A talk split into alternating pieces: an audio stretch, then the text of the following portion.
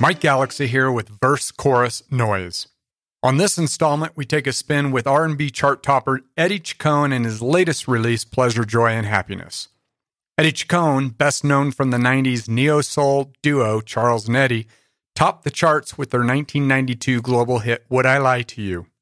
The duo would release a second album, 1995, but would split soon after. After essentially disappearing for three decades, Eddie Chacon has reemerged with his latest artistic achievement, Pleasure, Joy, and Happiness, which was released in July 2020 on Light in the Attic Records and Day End Records. The album was produced and co written by John Carroll Kirby, known for his collaborations with Norah Jones, Solange Knowles, Bat for Lashes, as well as his own critically acclaimed albums. Pleasure, Joy, and Happiness has already garnered enthusiastic praise from the likes of New York Times, coining the new genre Old Soul as a descriptor. LA Times, who included this release in their 10 best LA albums of 2020, and UK's Mojo Magazine, who gave the record 5 out of 5 stars and called it a mini masterpiece. I recently caught up with my old friend Eddie. I was the youngest of three boys, and we each had our own bedroom. And my older brother was actually obsessed with Led Zeppelin and Rick Derringer, Todd Rundgren, Robin Trower. Um, and my middle brother was obsessed with Diana Ross, Marvin Gaye, Sam Cooke, Otis Redding. So I had both these genres of music blasting through my bedroom walls on on opposite sides. So I kind of grew up with this cross section of pursuing being sort of a rock and roll guitar player but at the same time privately really wanting to be like an Al Green R&B soul crooner.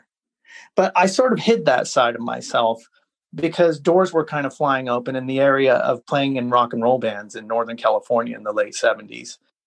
Charles and Eddie happened when I was 27, so although it was kind of I was kind of new to the public um, within the industry itself, I had actually been around quite a few years. I had been bouncing around the business. I'd made a few failure records. I'd been signed to a few different labels and several different publishing companies. And I'd kind of been cutting my teeth uh, in the publishing world of the music business as a songwriter, writing songs, and even getting to produce a few records here and there.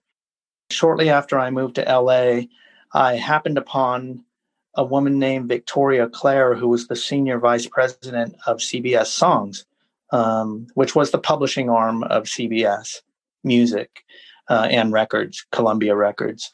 She had quite by accident heard a demo of mine that was a rock and roll demo that she flipped over a cassette at the time. And on the B side to that cassette was like a retro 70s soul song demo that I had done. She didn't recognize that it was the same person. She was like, Who is this on the other side? It's great. And I was like, That's me. and that was sort of how that journey began. Um, so that was the lead up to Charles and Eddie. I uh, happened upon Charles in the most random way. I was on a New York City subway train headed out to uh, Brooklyn to work with Daddy O, who was famous for his band Stetsasonic, the legendary rap, pioneering rap group. And I was working with him and on the way to meet, on the way to work with him, I met Charles and struck up a conversation with him in a subway train. And um, it turned out that we were actually both signed to first right of refusal deals at Capitol Records with the same A&R guy, Josh Deutsch, but we didn't know it at the time because we were just talking about music.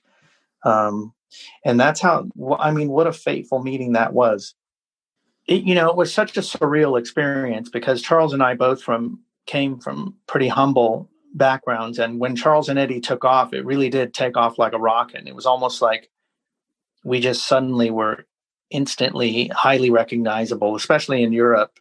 Um, and we were just suddenly uh, our presence was was requested on every television show and every radio station around the world. So we just went from being absolute nobodies to traveling around the world nonstop um, zigzagging the globe for five years.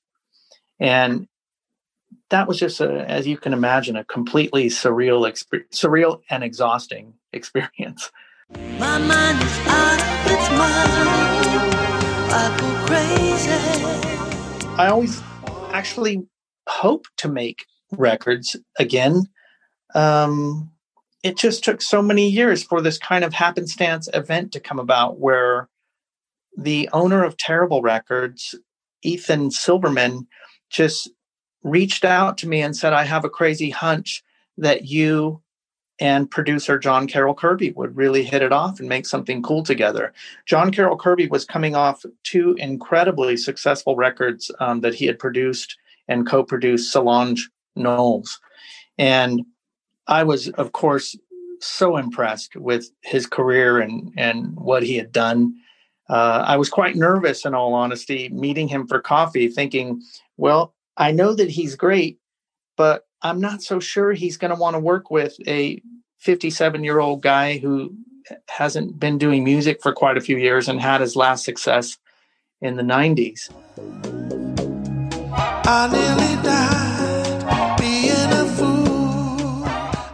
we met for coffee and we just saw eye to eye on a lot of things musically and it was just kind of a magic a chemistry that was there that a 20 what i thought would be a 20 minute coffee turned into like a three hour meeting that moved from the restaurant into our cars so that we could play each other musical ideas and things happened very naturally after that. He started calling me and inviting me to jam and come over and i actually didn't really realize in the beginning that we were making a record because he has a way of working that's just so it, it has a really beautiful easiness to it. There was just kind of a flow going on between the two of us and it was wonderful.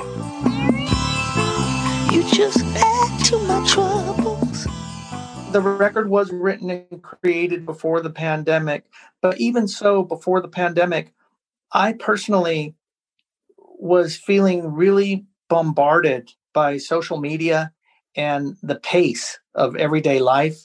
And I just felt like the world was feeling very chaotic to me and it felt disturbing. And I just had this incredible desire to make something that was kind and meditative and restorative and something that would give people a break from the chaos. And that was really my intention. And then, you know, little did I know that the pandemic would hit and it would even escalate what I thought was already a chaotic world even more. It's a wicked world. Can't control. And that concludes this installment of Verse Chorus Noise. I want to thank Eddie Chacon and I want to thank all my listeners and supporters. See you next time.